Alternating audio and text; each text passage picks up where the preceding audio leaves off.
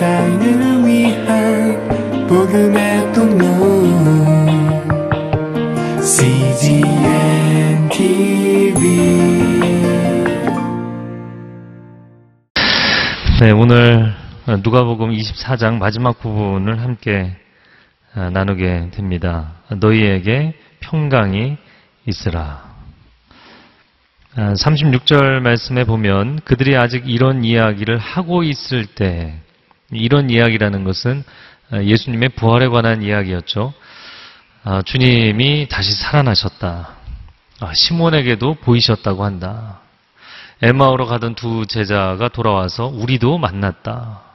한참 이렇게 이야기를 나누고 있는데 어, 옆에 누군가가 아무 말 없이 서 있는 거예요. 그래서 돌이켜 보니까 거기 주님이 서 계신 것이죠. 사람들이 얼마나 흠칫 놀랐겠습니까? 어, 아직 이야기를 하고 있을 때, 아직 그들의 마음 가운데 의심이 있고 혼란이 있을 때, 아직 그들이 어, 절망 가운데 있을 때, 고난이 끝나지 않았다고 생각할 때, 그때 예수님이 그들 사이에 나타나십니다. 우리의 인생 가운데도 아직 의심과 혼란이 있고 고난과 절망 가운데 있을지라도 예수님이 임재하시면 그분의 평강이 우리 가운데 임하는 줄로 믿습니다. 저는 이 말씀을 묵상하면서 참 감사한 것은 평화가 주님으로부터 우리에게 주어질 수 있다라는 거예요. 평강이라는 것은 우리 안에서 일어나는 어떤 정서적 반응인데 그것이 주님으로부터 우리에게 주어진다라는 것이죠.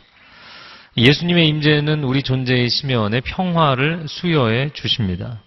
내 안에 평화가 없을지라도 주님의 평화가 내게 채워지는 것이죠.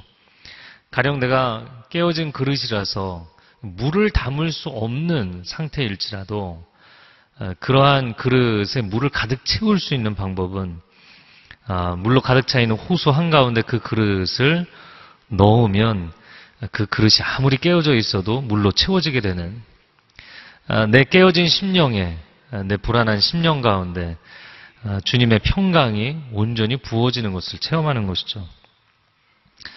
저는 이 그 평안, 평화 이 메시지를 참 그 성경을 읽을 때마다 매우 좋아합니다. 왜냐하면 저는 어린 시절에 제가 굉장히 이 불안 증세가 심했던 어, 그런 소년이기 때문입니다. 늘 불안했고 그 불안했던 이유는 뭐냐면 늘 부적응감에 시달렸기 때문이에요. 그래서 어딜 가도 내 자리가 없는 것 같은 어디에 가 있어도 이렇게 편안하지가 않은 예, 그런 마음이 늘 있었어요. 어, 또 중학생이 되어서는 자살 충동에 늘 시달렸기 때문에 성경을 묵상하지 않고 저는 잠실에 살았는데 그 집 앞에 한강물 가서 열심히 묵상했어요. 아, 좀 들어가야 될 텐데 이제 그만 들어가야 되는데. 이 세상이 감당하기 힘들었을 뿐만 아니라 그 한가운데 살아가는 나 자신이 참 힘들더라고요. 나라는 사람으로 살아가는 것이 힘들더라고요. 아, 그런 제가 하늘의 평화를 누리게 되는 그 체험하게 되는 그런 계기가 있었습니다. 창세기부터 계시록까지 성경을 읽어가다가 에베소서 1장 2절 아, 사도 바울이 서신서에서 늘상 하는 축복의 인사인데 그날따라 저에게 아주 큰 의미로 다가왔어요. 그 말씀을 읽어보면 하나님 우리 아버지와 주 예수 그리스도로부터 은혜와 평강이 너희에게 있을지어다.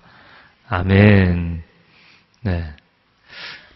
Grace and peace be with you. 은혜와 평강이 여러분에게 있기를 바랍니다. 근데 그냥 축복의 말로 끝나는 것이 아니라 이 평화가 어디서부터 오냐면 보좌에 앉으신 하나님 우리 아버지와 주 예수 그리스도로부터 임한다는 거예요.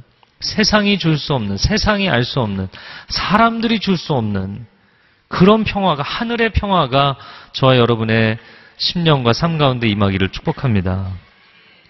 제가 그 말씀을 깊이 묵상하는 가운데 제 영혼이 이렇게 터져 나오는 경험을 했어요. 내 안에 있는 모든 어두움과 불안함과 근심과 걱정, 이 모든 것이 막 통곡이 나오더라고요.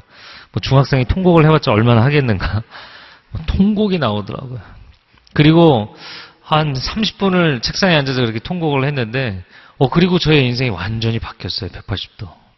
그래서 늘 불안한 인생과 늘 평안 가운데 있는 인생은 완전히 다른 삶을 사는 것이라는 걸 알게 됐어요.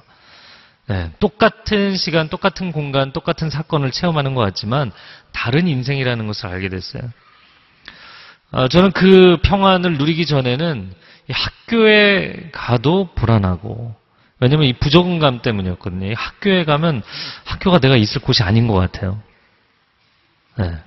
그 집에 있으면 또 집에서도 불안해요. 집에도 내가 있을 곳이 아닌 것 같아요. 이 교회 가서 앉아 있어도 교회가 내가 있을 곳이 아닌 것 같아요. 길거리에 가면서도 이 길거리에서도 불안하고 그냥 세상이라는 공간 안에 있는 것 자체가 늘 불안했어요. 왜 그런가? 이 시간이라는 그 영역 안에 사는 것도 늘 불안했어요. 왜냐면 그 다음 순간 어떤 일이 일어날지 모르잖아요. 근데 가장 불안한 것은 나라는 사람으로 살아가는 게 가장 불안불안하더라고요. 그러니까 뭐 상황을 탓하기도 하고 사람들을 원망하기도 했지만 사실은 그 한가운데 살고 있는 나 자신이 가장 마음에 안 들고 불안했어요. 인간이라는 존재, 이 시간이라는 불확실성 속에 살면서 존재적인 불안을 피해갈 수가 없습니다. 인간은 상대적 존재이기 때문에 절대적인 보장이라는 것은 없어요. 어떠한 자리, 어떤 권세, 어떤 물질을 소유하더라도 인간에게 절대적 보장이라는 없어요. 상대적인 존재인 인간은 존재론적인 불안을 경험할 수밖에 없습니다. 그러나 이런 불안할 수밖에 없는 인간이 평안을 체험할 수 있는 유일한 공간이 있는데 바로 절대자 하나님의 품 안입니다. 할렐루야. 왜냐하면 상대성이라는 것은 아무것도 보장이 되는 것이 없지만 이런 깨어진 그릇과 같은 이 상대성이 절대자의 품 안에 들어가면 거기서 비로소 놀라운 은혜를 체험하는 것입니다. 오늘날 우리는 외부 세계를 열심히 정성껏 어, 가다듬고 세워갑니다. 더 높이, 더 아름답게, 더 화려하게. 그런데 인간의 내면 세계는 돌보지 않아요. 자기의 심령, 자기의 마음은 늘 굶주려 있고 헐벗어 있어요. 그러면서 마치 화려한 도시의 그늘진 구석에서 살아가는 어, 홈리스처럼 노숙인처럼 웅크린 자신의 영혼 하나를 누일 곳이 없어서 수많은 사람들이 이 부적응감과 불안증과 우울증과 조울증에 빠져서 살아갑니다. 우리의 영혼 가운데 우리 자녀들의 영혼 가운데 하늘의 평강이 임하기를 축복합니다. 이걸 누리며 산다는 것이 얼마나 감사한지 불안에 떨고 있고 의심 가운데 있는 제자들에게 예수님이 나타나서 너희에게 평화가 있을지어다. 38절에 말씀합니다. 어째서 두려워하며 마음에 의심이 일어나느냐. 자, 제자들의 입장에서는 불안한 게 당연하죠. 상대적인 세상에서 상대적인 존재로 살아가는 인간이 불안한 것은 어찌 보면 당연합니다. 근데 예수님은 38절에 뭐라고 말씀하셨냐면, 아니, 왜 불안해하니? 왜 두려워하니? 왜 의심하니? 의심하고 두려워하는 게 오히려 이상하다고 의아해 하시고 있는 거예요. 사실 인간이 세상에 살아가면서 늘 이 불안한 세상 속에서 두려움과 의심을 끌어안고 살거든요. 근데 이거를 끌어안고 내려놓지 못하면 그 무거운 추 때문에 자신이 가라앉아요. 물속 깊이 가라앉는데도 이걸 내려놓지 못합니다. 근데 주님은 말씀하시는 거죠. 그렇지 않다. 너희가 두려워하고 있는 현실이 사실 가장 비현실적인 것이고, 너희가 의심하는 살아나신, 부활하신 그 예수님이 가장 명백한 현실이라는 것을 깨달아야 한다. 말씀해 주시는 것이죠. 저는 이 두려움이라는 주제를 성경에서 가장 잘 보여주는 사건은 예, 다윗과 골리앗의 사건이라고 생각이 됩니다. 이 두려움은 마치 골리앗 앞에 두려워 벌벌 떨고 있는 이스라엘 병사들과 같은 것입니다. 두려움은 처음에는 매우 현실적입니다. 현실적인 상황 판단으로부터 나오는 현실적인 감정이에요. 키가 3m나 되고 온몸에 철갑을 두르고 있는 장수. 누가 그 앞에서 두렵지 않겠어요? 그를 보는 순간 객관적인 전력의 차이 때문에 다 오금이 저리고 도망가 버리는 것이죠. 복싱을 해도 체급이 있는 것이고 뭐 축구나 농구나 야구를 해도 다 연령대별로 경기가 다른 것입니다. 그래서 두려움이라는 것은 처음에는 현실적인 판단에서 시작됩니다. 그런데 그 다음이 문제예요. 두려움은 자가 증식하는 암세포처럼 순식간에 불어납니다. 눈덩이처럼 불어나요. 그리고는 골리앗이 3m 장신이 아니라 넘을 수 없는 산으로 보이기 시작하죠. 분명히 두려움은 현실 판단에서 시작되었는데 매우 비현실적인 공포에 빠뜨리는 것. 이것이 두려움의 특징입니다. 여러분, 정말 정직하게 이야기할 때, 객관적으로 볼 때, 골리앗은 2m 70의 장신인 것은 맞아요. 그러나 그 이상도 그 이하도 아닙니다. 그는 산이 아니에요. 50층 빌딩도 아니에요. 그는 단지 2m 70의 상대적인 능력치를 가지고 있는 한 인간에 불과한 것입니다. 그런데 두려움이라는 것은 현실적인 판단에서 시작하지만 결국에는 비현실적인 공포심을 사람의 마음에 심어 놓는 것. 그래서 사람의 생각이 마비되고 몸이 마비되고 마음이 마비되고 아무것도 못하게 만들어요. 전화 한 통 하는 것조차 두렵고 자기 집 밖에 나가는 것도 두렵고 누군가에게 다가가는 것도 두렵게 만드는 이 포비아, 이 패닉, 두려움을 사람의 마음에 가득 심어 놓죠. 아, 그리고는 아무것도 못하게 만듭니다. 이게 사단의 주 전략입니다. 사단은 거짓의 아비입니다. 두려움은 거짓말이에요. 처음에는 사단이 이야기하는 거죠. 야, 현실적으로 판단해야지. 너 하나님의 언약을 믿는다고 너무 비현실적인 거 아니야? 현실적으로 생각해 봤는데 결국의 결론은 매우 비현실적인 공포감이라는 거예요. 제가 이거를 어떻게 이렇게 잘 알까요? 제가 제일 많이 당했던 사람이기 때문입니다. 여전히 그렇게 당하고 있는 수많은 사람들을 봅니다. 크리스찬이라는 이름을 가지고 있지만 원수의 거짓말에 속아서 아무것도 못하고 살아가는 사람들. 그런데 다윗은 정반대였어요. 현실을 직시하고 있지만 그 현실보다 더 강력한 믿음을 가지고 있는 사람이었어요. 그 믿음이란 주님이 나와 함께 하시면 2m 70의 장신도 한 방에 무너뜨릴 수 있다라는 믿음이에요. 사울이 볼 때는 사울왕이 볼 때 매우 비현실적이었죠. 그는 어려서부터 용사고 너는 어린 소년에 불과하다. 체급이 안 맞는다. 모든 사람이 볼 때 다윗의 그 믿음은 비현실적인 것이었지만 여러분 다윗이 그렇게 비현실적인 사람은 아니었습니다. 그가 골리앗을 향해서 뭐라고 이야기를 하냐면 너는 칼과 창과 단창으로 내게 나아오거니와 나는 만군의 주 여호와의 이름으로 내게 나아간다. 이 칼과 창과 단창 상대방이 어떤 무기, 어떤 아이템을 가지고 나왔는지를 그대로 보고 있었어요. 눈 질끈 감고 물맷돌 던진 게 아니라는 거예요. 그는 현실 감각이 분명한 사람이었습니다. 이건 말도 안 되는 경기인데 하나님이 그냥 내가 아무데나 던져도 강력한 성령의 바람이 불어서 알아서 가서 꽂힌다 이렇게 믿지 않았어요. 그는 자기 약무리를 지키기 위해서 수백 번, 수천 번, 수만 번 그 물맷돌을 던졌던 사람입니다. 사사기의 베냐민 지파를 보면 왼손잡이로 물맷돌을 던지는 사람들이 등장을 하는데 수백 명이죠. 90m 밖에서 머리카락을 맞추는 사람들이었어요. 네. 놀랍지 않나요? 좀 놀라는 표정 지으셔야 되는데 여기서 저 끝에가 글쎄요 90m 안 될 것 같아요. 던져도 머리카락을 맞추는 거예요. 다윗이 매우 현실적인 노력을 다 했던 사람입니다. 그러나 하나님이 은혜를 부어 주셔야 되죠. 그러니까 이런 고백입니다. 나의 최선 위에 하나님의 은혜가 더해지면 가능하다. 불가능은 없다. 저를 한번 따라해 보세요. 나의 최선 위에 하나님의 은혜가 부어지면 불가능은 없습니다. 아멘. 물론 둘 중에 하나만 하면 안 돼요. 내 노력으로 모든 것을 다 할 수 있다고 생각하면 큰 착각입니다. 노력하지 않고 하나님의 은혜만 구하면 그것은 하나님에게 내 인생의 모든 일을 다 시키는 것이 돼요. 내가 최선을 다한 그 위에 하나님이 은혜를 부어주시면 불가능은 없는 것입니다. 단 한 발만으로도 골리앗을 쓰러뜨릴 수 있다는 믿음이 있었어요. 결국에는 그 믿음대로 된 줄로 믿습니다. 저를 한번 따라해보세요. 믿음대로 될지어다. 믿음대로 되게 돼 있어요. 두려움이라는 것은 사단이 심어준 아주 강력한 믿음입니다. 안 될 거라고 믿고 실수할 거라고 믿고 이거는 뭐 시도조차 해볼 필요가 없다고 믿고 이 두려움은 매우 강력한 믿음이에요.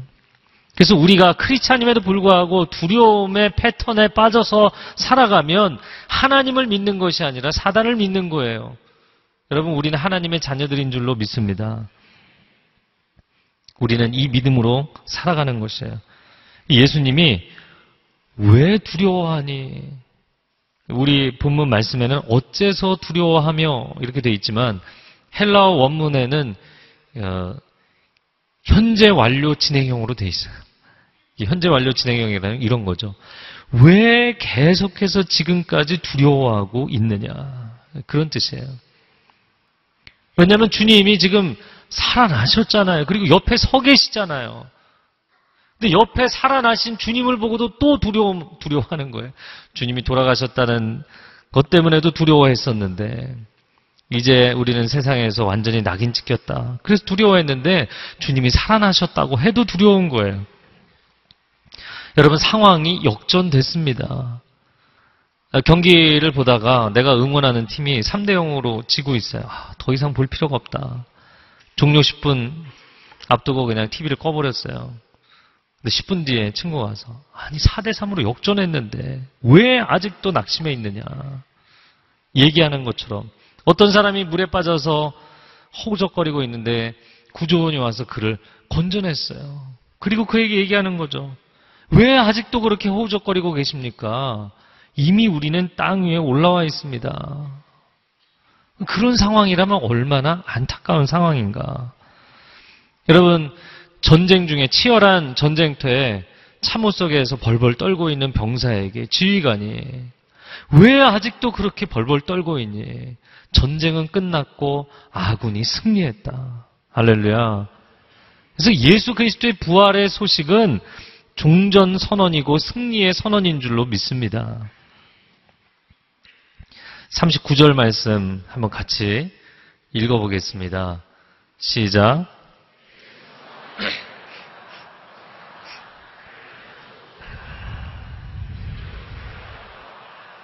그러나 너희가 보다시피 나는 있지 않느냐. 예수님이 부활하시고 하루 종일 안 믿어주니까 상당히 마음이 어려우셨던 것 같아요. 야, 왜 이렇게 안 믿어주니? 내 손과 발을 봐라. 어, 못자국이 나 있고 그 발에도 못자국이 나 있잖아요. 그런데 그분이 못자국이 나 있는데도 멀쩡하게 살아계신 거예요. 그러니까 나를 쳐다봐라, 나를 만져봐라 말씀하셨어요. 그럼에도 불구하고 제자들은 현실과 믿음의 그 경계선 사이에서 계속 의심하고 있는 거죠. 아, 이번 주에 대한민국에 큰 시험이 있는 것을 아시고 주님이 이 본문을 주신 것 같아요. 너희에게 평강이 있을지어다. 아, 물론 입시는 현실입니다. 그러나 살아계신 주님이 우리와 함께 하십니다. 인생의 그 어떠한 시험도, 인생의 그 어떠한 고난도 내가 혼자 지고 가는 것은 없어요. 네. 그래서 막 긴장하고 내가 이 시험을 잘 봐야 되는데, 그러나 아침에 눈을 뜰 수 있는 생명을 하나님 주시지 않으면, 호흡할 수 있는 기운을 주시지 않으면 내가 걱정하고 근심하는 거 아무 소용이 없어요. 그 시험을 볼 수 있는 것도 하나님이 건강을 주시고 호흡을 주시고 기회를 주시기 때문에 가능한 것인 줄로 믿습니다. 하나님께 맡겨야 돼요. 그라운드에 들어가는 축구 선수가 내가 오늘 꼭 골을 넣어야지. 물론 뭐 중요한 경기일수록 그럴 수 있죠. 그러나 프로 선수일수록 몸에 힘을 다 빼고 워밍업을 하고 들어가는 이유는 긴장하면 긴장할수록 경기가 잘 안 되기 때문이에요. 긴장을 푸세요. 중요한 인생의 사건, 긴장을 푸세요. 그 경기는 선수가 치르지만 그 경기의 결과는 감독이 지는 것입니다. 감독이 책임지는 거예요. 네. 아무도 뭐 반응은 없으시지만 자녀들의 인생에 시험은 본인이 봅니다. 그러나 그 성적과 결과를 내가 책임진다고 생각하기 때문에 엄청난 스트레스를 받는 거예요. 여러분 사업도 가정도 어떤 시험도 인생의 어떠한 상황도 물론 내가 최선을 다하지만 내 인생을 책임지시는 분은 하나님이세요. 내가 책임지는 거 아니에요. 어, 그럼 무책임한 소리가 어디 있느냐. 어른이 된다는 것은 책임을 지는 것이잖아요. 여러분, 인생에 최선을 다해야 될 책임은 내게 있습니다. 그러나 그 결과는 하나님이 책임지십니다. 그걸 맡기세요. 내려놓으세요. 그걸 내려놓아야만 그 상황과는 상관이 없는 하늘의 평화를 누리게 됩니다. 현실과 비 현실과 믿음의 차이를 이렇게 어, 이야기하고 싶습니다. 현실이 무엇인가? 나 혼자 그 입시장에 들어가야 한다는 거예요. 그러나 믿음은 무엇인가? 주님이 나와 함께 들어가신다는 것입니다. 물론 나 혼자죠. 그러나 내가 믿음의 눈을 들어서 바라보면 주님이 나와 함께 하시는 거예요. 내 부모도 같이 들어가 줄 수 없어요. 나를 그동안 가르쳐 준 선생님들도 함께 들어가 줄 수 없어요. 아무도 나와 함께 할 수 없는 그 자리에 주님이 나와 함께 하시는 줄로 믿습니다. 그것이 믿음입니다. 현실은 무엇인가? 나 혼자 이 부담스러운 시험을 다 치러야 한다는 게 현실이에요. 그러나 믿음은 무엇인가? 아, 주님이 내 대신 시험을 쳐주시는가? 그건 아니에요. 그런 건 없어요. 그러나 인생이 폭풍 한가운데를 지나갈지라도 감당할 수 있는 힘과 능력과 지혜를 주신다는 것. 할렐루야. 이것이 믿음입니다. 현실이 무엇인가 면접을 볼 때 실수할 수 있어요. 그게 현실입니다. 인간은 불완전하기 때문이에요. 몇 년 전에도 아, 한 어머님이 아이를 데리고 왔는데 얘는 면접만 보면 하여튼 망친다는 거예요. 그 본인도 얼굴이 뭐 원래 하얀데 더 창백해져서 왔더라고요. 아직 면접이 한 일주일 남았는데도 제가 보니까 멀쩡하게 생겼는데 그 불안해하는 거예요. 마치 예전에 저를 보는 것 같더라고요. 제가 한 30분 같이 이야기하고 기도해주고 갔는데 시험을 잘 봤어요. 면접을 처음으로 성공했어요. 별 반응이 없으신데 놀라운 일이에요. 그 한 달 전에 새벽 예배 하는데 그 또 수시 면접을 본다고 두 친구가 왔어요. 한 명 또 며칠 뒤 또 한 명 왔는데 제가 이 내면적인 믿음의 고백이 관점을 바꾼다는 것을 설명해주고 둘 다 시험을 잘 봤어요. 할렐루야. 네. 이게 뭐냐면 제가 그 친구가 면접을 볼 때마다 실수를 하는 거예요. 그리고 처음에 자기가 첫 마디 긴장해서 틀리면 이걸 틀리고 나면 그 다음에는 긴장을 해서 그 다음 3분, 4분 자기가 어, 프리젠테이션 해야 될 게 있는데 아무것도 생각이 안 나는 거예요. 머릿속에 백지장이 되는 거예요. 그래서 제가 그 친구한테 얘기했죠. 내가 한 가지 분명한 확실한 예언을 해주겠는데 너는 반드시 실수할 거다. 아니 목사가 평안을 줘야 되는데 지금 무슨 소리를 하는 거야? 하나님 절대로 실수하지 않게 해주시고 실수하지 않나요? 인간은 불완전합니다. 인간이 불완전하다는 걸 인정을 해야죠. 그래서 그 아- 아이에게 너는 반드시 첫 마디를 실수할 건데 실수하면 이전에는 그거를 숨기려고 메이크업 하려고 그렇지 않은 척 하려고 그걸 너무 신경을 쓰고 있으니까 나머지를 다 까먹는 거예요. 그냥 너가 터부시하는 말을 뱉어버려라. 선생님 제가 너무 긴장해서 실수했습니다. 그리고 웃고 그냥 넘어가라. 그 실수한 걸 어떻게 하겠어요? 인간이 불완전한 걸 어떻게 하겠어요? 뭐 그대로 인정하는 거죠. 여러분, 인간이 완벽해지려고 하면 할수록 아, 자기 자신은 내면적으로 위축될 수밖에 없는 것입니다. 입지가 줄어들 수밖에 없어요. 인간이 불완전하기 때문에. 그러나 믿음은 무엇인가? 그 불완전한 인간의 실수 위에 완전하신 하나님의 은혜가 임하면 실수가 있었을지라도 실패했을지라도 놀라운 평안이 임하게 돼 있고 그 평안을 근거로 해서 놀라운 반전이 가능해진다는 거예요. 그래서 그 친구도 처음으로 면접을 잘 봤어요. 면접들을 다 잘 봤어요. 할렐루야. 여러분, 이 멘탈의 영역에서 원수가 거짓말을 하는 것을 받아들이지 마십시오. 속지 마세요. 믿음은 현실을 뛰어넘는 가장 현실적인 힘입니다. 아니, 믿음이라는 것은 현실을 뛰어넘는데 어떻게 현실적이냐? 왜냐면 초현실이기 때문입니다. 초현실이 현실을 움직이게 돼 있고, 사람은 정신이 몸을 움직이게 돼 있고, 초자연이 자연이라는 세계를 존재하게 만든 것입니다. 이 믿음이라는 힘을 가지면 가장 현실 감각이 예리한 사람이 될 수 있어요. 할렐루야. 우리에게 믿음을 가지라 말씀하시는 것, 기도하라 말씀하시는 것, 믿음으로 선포하라 말씀하시는 것은 현실을 부정하라는 것이 아닙니다. 현실은 그대로이지만 그것을 오히려 평안하게 받아들이라는 거야. 평안하게 받아들이면 나는 그것을 너에게 뛰어넘게 해주겠다. 할렐루야. 그러한 은혜를 체험하는 것이죠. 그러면 입시장에 들어가면서 웃으면서 여유 있게 들어갈 수 있어요. 오늘 40절 말씀에 예수께서 이렇게 말씀하시고 손과 발을 보여주셨다. 제자들이 보고 만져보고 참 주님의 이 부활을 믿기까지 얼마나 오랜 시간이 걸렸는지 모릅니다. 하루 종일 여러 가지 사건을 통해 보여주셨는데도 제자들은 믿기가 힘들었어요. 그러나 결국에는 믿음의 단계로 나아간 것이죠. 의심에서 믿음으로, 사망에서 생명으로, 절망에서 희망으로 옮긴 날입니다. 그래서 관점을 바꿔놓는 것이 믿음인 것이죠. 시험 보러 들어가면서 아니면 중요한 면접을 보면서 어떤 인생의 중요한 일을 할 때, 아니면 매일 출근할 때 도수장으로 끌려가는 어린 양처럼 가지 마세요. 여러분, 우리는 날마다 승리하러 나아가는 줄로 믿습니다. 관점이 변하면 인생은 완전히 달라지는 것입니다. 똑같은 시간, 똑같은 사건을 경험하지만 두려움으로 접근하는 사람과 믿음으로 접근하는 사람은 다른 거예요. 아, 저희가 요즘 계시록 큐티를 하고 있는데 계시록을 보면서 두려워 벌벌 떠는 사람이 있는가 하면 와 놀라운 승리가 보장되어 있구나. 다른 관점으로 보는 거예요. 여러분 계시록에서 이야기하는 세상의 종말은 두려움의 날이 아니라 하나님의 자녀들인 우리에게는 그토록 사모하던 승리의 날이 될 줄로 믿습니다. 세상은 온통 역설로 가득합니다. 신앙도 마찬가지고요.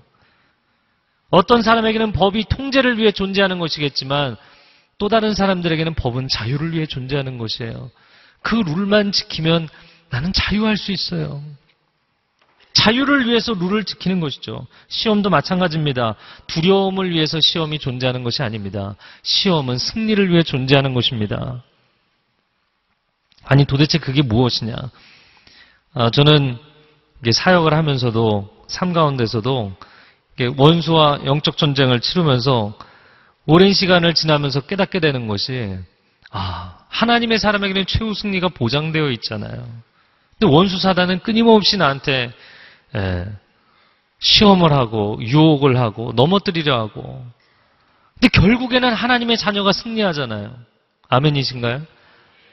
그러다 보니까 어느 순간부터 불쌍하더라고요. 불쌍하게 생각하면 안 되는데 그냥 나의 승수를 쌓아주기 위해서 굉장히 애를 쓰고 있더라고요. 사단이. 나의 실력을 쌓아주기 위한 스파링 상대, 상대밖에 안 되는 그냥 내 실력을 키워주기 위해서 막 애를 쓰고 있는 사단인 거예요. 그는 어리석은 존재입니다. 하나님의 자녀들은 하나님이 최후 승리를 보장해 주셨어요. 우리는 결코 무너지지 않습니다. 하나님의 나라가 반드시 승리합니다.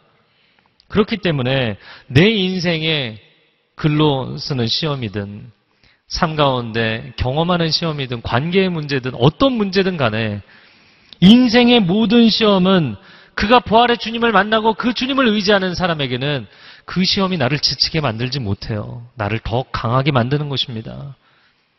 여러분, 운동하러 가서 뭐, 바벨도 들고, 어, 뭐 여러 가지 기구 운동을 할 때, 에너지가 이렇게, 네, 허비되나요? 아니면, 여러분 에너지를 얻게 되나요? 어떠신가요? 운동을 하고 나면 이게 에너지를 쏟게 되나요? 아니면 에너지가 이렇게 충전이 되나요?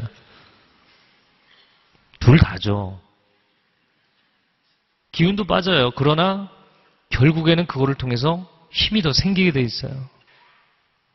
인생에 고난이 없어야만 사람이 강건해질까요? 고난 때문에 내 인생이 힘든 것은 아닙니다. 그 고난을 어떻게 긍정적인 힘으로 믿음 안에서 바꿔놓을 것이냐에 따라서 내 인생은 근력이 생기는 거예요. 영적인, 내적인 근력이 생기는 것입니다. 예수 그리스도 안에 있는 사람은 그 어떠한 시험도 나를 두려움이라는 현실 속으로 가라앉게 만들지 못합니다. 믿음으로 우리를 비상하게 만들 줄로 믿습니다. 부활의 주님이 나와 함께 하시기 때문이에요. 저는 이 제자들을 보고 우리를 보면서 십자가 같은 이 절망의 사건을 통과하고도 비로소 우리가 평안할 수 있다면 이제는 우리가 가진 평안을 그 누구도 빼앗아 가지 못할 것입니다. 인생이 그냥 인생 자체가 평탄하기 때문에 평안한 것은 아무런 일도 일어나지 않았기 때문에 평안한 거예요. 네. 그것은 진정한 그 내적 건강이라고 얘기하기는 어려운 것이죠. 그러나 삶이 고난을 통과하면서도 내가 그리스도 안에 있기 때문에 평안할 수 있다. 그러면요, 이 평안은 환경이 주는 평안도 아니고 사람이 주는 평안도 아닙니다. 이 평안은 나를 붙드시는 하나님이 주시는 평안인 줄로 믿습니다. 그런데 이런 평안을 누리다 보면 이제는 고난이 오면 긴장하거나 두려워하는 것이 아니라 기대하는 마음이 생겨요. 저도 언젠가부터 그런 반응을 하게 되더라고요. 원수가 막 저쪽에서 나를 공격해 오면 아, 더 놀라운 승리와 은혜를 하나님 베푸시겠구나. 할렐루야.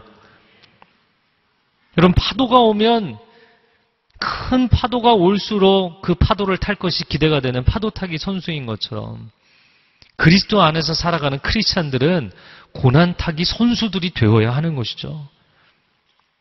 여러분, 이 예수님의 십자가 사건으로 인해서 낙심해서 그 방에서 나오지도 못하고 갇혀서 지냈던 이 열두 사도가 사도행전에 가서 성령의 충만함을 받은 이후에 완전히 바뀌잖아요. 예수님의 복음을 증거하다가 투옥되고 신문당하고 그랬더니 오히려 뭐라고 고백을 하냐면 야 우리가 그리스도의 고난에 참여할 수 있는 사람으로 인정을 받았다. 찬양하면서 노래를 불렀다는 거예요. 그러니까 사단이 와서 괴롭힐수록 영적인 근력이 강해지는 거예요. 그럼 사단이 괴롭힐 수도 없고 안 괴롭힐 수도 없고 얘들을 어떻게 해야 되나? 감당할 수 없는 존재가 되는 것입니다. 생명도 사망도 천사도 어둠의 영도 감당할 수 없는 하나님의 사람들이 되기를 축복합니다. 어린 아이들을 보면 그렇잖아요. 아빠가 공중제비를 돌리면 애가 불안할수록 즐거워해요. 그럼 이 아이의 멘탈이 좀 이상해서 그럴까요? 그럼 그렇지 않아요. 그 아이는 불안함을 지금 즐기고 있는 것이 아니라 아빠에 대한 신뢰를 즐기고 있는 거예요. 아이가 그 공중제비가 불안한데도 즐거워하고 깔깔 웃으면서 좋아하는 것은 아빠를 신뢰하기 때문이에요. 아빠를 신뢰하기 때문에. 여러분, 인생은 불안함 때문에, 고난 때문에 절대 무너지지 않습니다. 우리를 붙드시는 하나님에 대한 신뢰가 있다면 우리는 넉넉하게 감당할 줄로 믿습니다. 41절 말씀에 그들은 너무 기쁘고 놀라워 오히려 믿기지 않았습니다. 예수님이 여기 먹을 것이 좀 있느냐? 배가 고프셨나요? 구운 생선 한 토막을 갖다 드렸어요. 그들 앞에서 생선을 잡수셨다. 아마 열두 사도 외에도 더 많은 사람들이 있었기 때문에 예수님이 혼자 앉아서 막 허겁지겁 드시는데 모두가 관람. 이 시츄에이션이 좀 재밌잖아요. 하루 종일 얘기해 지금 한밤중인데도 믿지를 못하니까 예수님 별 행동을 다 하신 거예요. 참 애쓰신다. 이런 생각이 들어요. 오늘날로 이야기하자면 뭐 우리 집에 갑자기 나타나셨는데 생선이 있겠어요. 뭐 라면을 끓여드렸더니 한 그릇을 그냥 후루룩 드신 거예요. 자, 그런데 저는 이 말씀을 보면서 누가복음 24장 전체를 이제 저희가 봤는데 예수님이 부활 사건 자체보다 더 강조하시는 부분이 있더라고요. 아니 부활보다 어떻게 더 강조하는 게 있을 수 있나? 44절 말씀에 보면 내가 전에 너희와 함께 있을 때 모세의 율법과 예언서와 시편에서 나에 대해 기록된 모든 일이 마땅히 이루어져야 한다고 말한 것이 바로 이것이다. 말씀대로, 예언대로 되고 있는 것이다. 이거를 강조하셨더라고요. 그 무덤가에서 빈 무덤을 발견한 여인들에게 천사들이 얘기하잖아요. 예수님이 이미 너희에게 말씀하신 대로 된 것이다. 놀라지 마라. 말씀대로 되어지고 있다. 엠마오로 가는 두 제자에게도 모세와 선지자의 글로부터 해서 말씀대로 예언대로 되어진 것이다. 여러분, 왜 부활 사건 자체보다도 이것을 강조하셨는가? 예수 그리스도의 십자가와 부활은 아무런 계획 없이 뜬금없이 갑자기 우연히 이 일들이 진행되는 게 아니라는 거예요. 하나님이 치밀하게 계획하셨고 준비하셨고 정확하게 진행하고 계시다는 뜻입니다. 할렐루야. 우리 인생도 마찬가지입니다. 역사도 마찬가지입니다. 역사는 하나님의 계획대로 되어져 가고 있는 것이죠. 우리의 인생도 우연히 흘러가는 것 아닙니다. 우리의 인생도 하나님의 계획 안에 있는 줄로 믿습니다. 우리의 인생과 역사에 대해서 이 고백을 할 때 놀라운 하늘의 평강이 임하게 돼 있어요. 그냥 물에 떠다니기 때문에 어디로 흘러갈지 모르는 그런 존재로 내가 살아가는 것이 아니에요. 나는 하나님의 자녀이고 하나님은 내 인생을 그분의 계획 안에서 이끌어 가신다는 거예요. 45절 말씀에 예수께서 그들의 마음을 열어 성경을 깨닫게 해 주셨습니다. 46절과 47절 같이 읽겠습니다. 46절, 47절. 시작.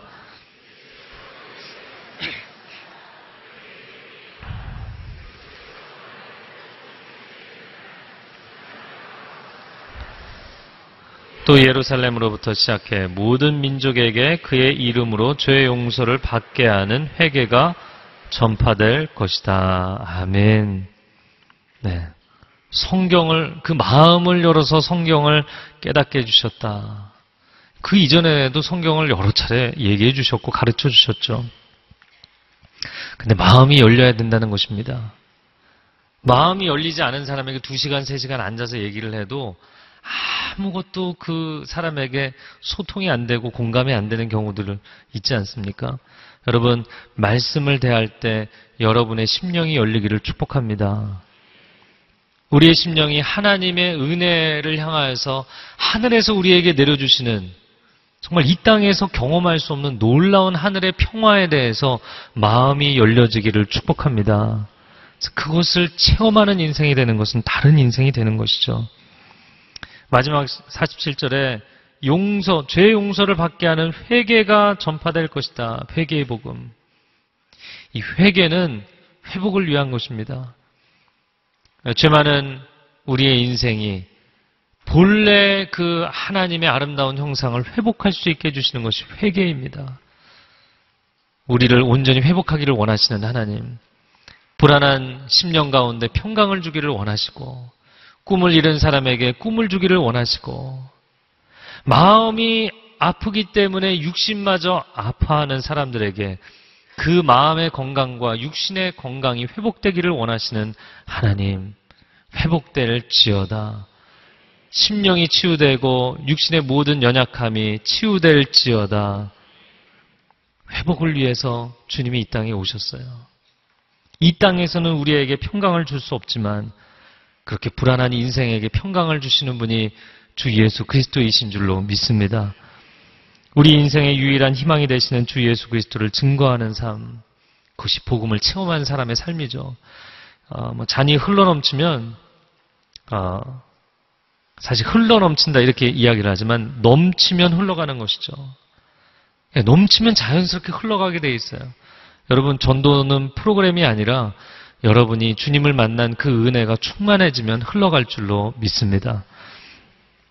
그렇게 이번 한 주간 하나님의 평강을 체험하고 나누는 삶이 되기를 축복합니다.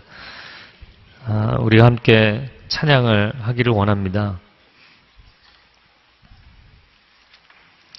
아, 오늘 이 찬양을 부를 때 하나님 나는 정말 마음의 평강이 필요합니다. 어려운 상황 가운데 깨어진 관계 가운데 또 중요한 시험을 앞두고 하나님 내 마음 가운데 하늘의 평강이 필요합니다. 그런 분은 가슴에 손을 얹고 부르시면 좋겠고요. 아, 또한 가족이 함께 오신 분들, 믿음의 지체들 함께 오신 분들 손을 잡고 부르셔도 전 좋겠다 생각합니다. 사단은 우리에게 현실적인 판단을 주는 것 같으면서 두려움을 주거든요. 근데 하나님은 우리에게 오셔서 우리를 이렇게 안아주세요.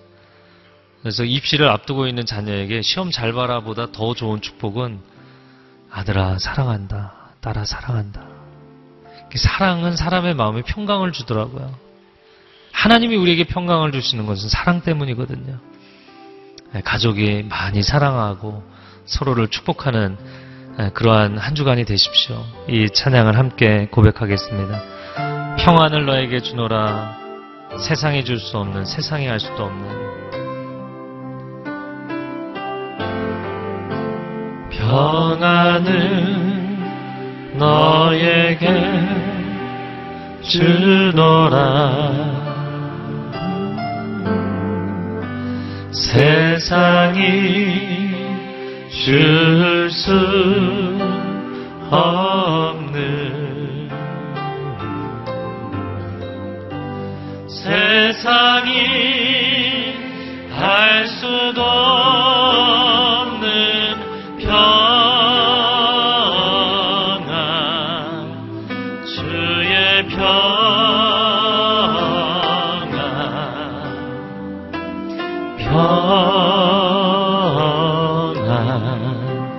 평안 평안을 내게 주노라. 사랑을 너에게 주노라. 사랑을 너에게 주노라. 세상이 줄수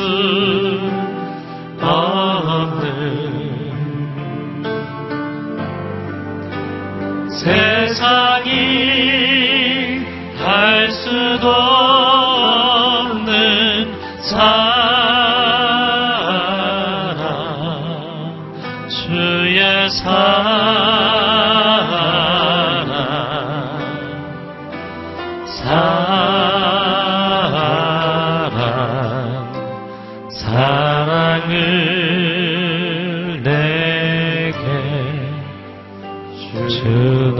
주노라 좋으신 하나님 우리의 심령이 우리의 인생이 메말라 있을 때 우리가 누군가를 사랑할 기운조차 잃어버렸을 때 우리에게 먼저 찾아오셔서 아들아, 딸아, 내가 너를 사랑한다. 나는 아직 너를 포기하지 않았다.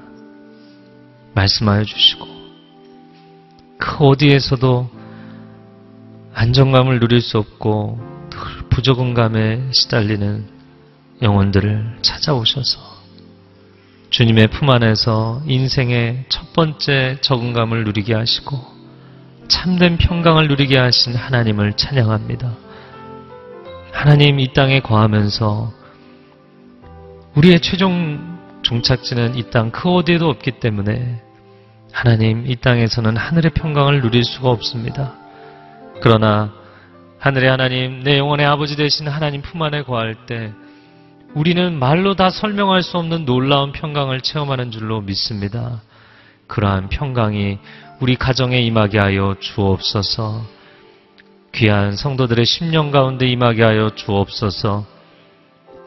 입시장으로 들어가는 수험생들, 하나님, 내 인생은 하나님이 붙잡아 주십니다. 하늘의 평강이 임할지어다. 하나님, 원수가 우리의 인생의 중요한 고비마다 두려움을 심어주려고 얼마나 애를 쓰는지 모릅니다. 그러나 하나님의 백성들에게 최후 승리가 보장되어 있는 줄로 믿습니다. 강하고 담대하게 하여 주옵소서. 우리가 완벽을 추구해서 불안함이 사라지는 것이 아니라 우리의 불완전함을 인정하기에 완전하신 하나님의 은혜가 임할 줄로 믿습니다. 그러한 승리의 체험이 이 한 주간에 있게 하여 주옵소서. 예수 그리스도의 이름으로 기도합니다. 아멘. 여러 기독교 방송이 있는데 왜 CGN TV가 필요할까요?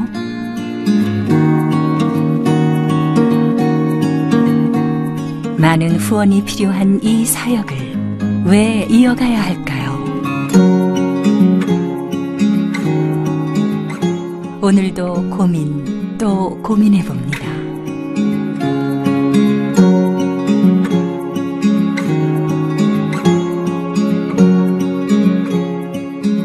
선교사님의 웃음 그리고 눈물까지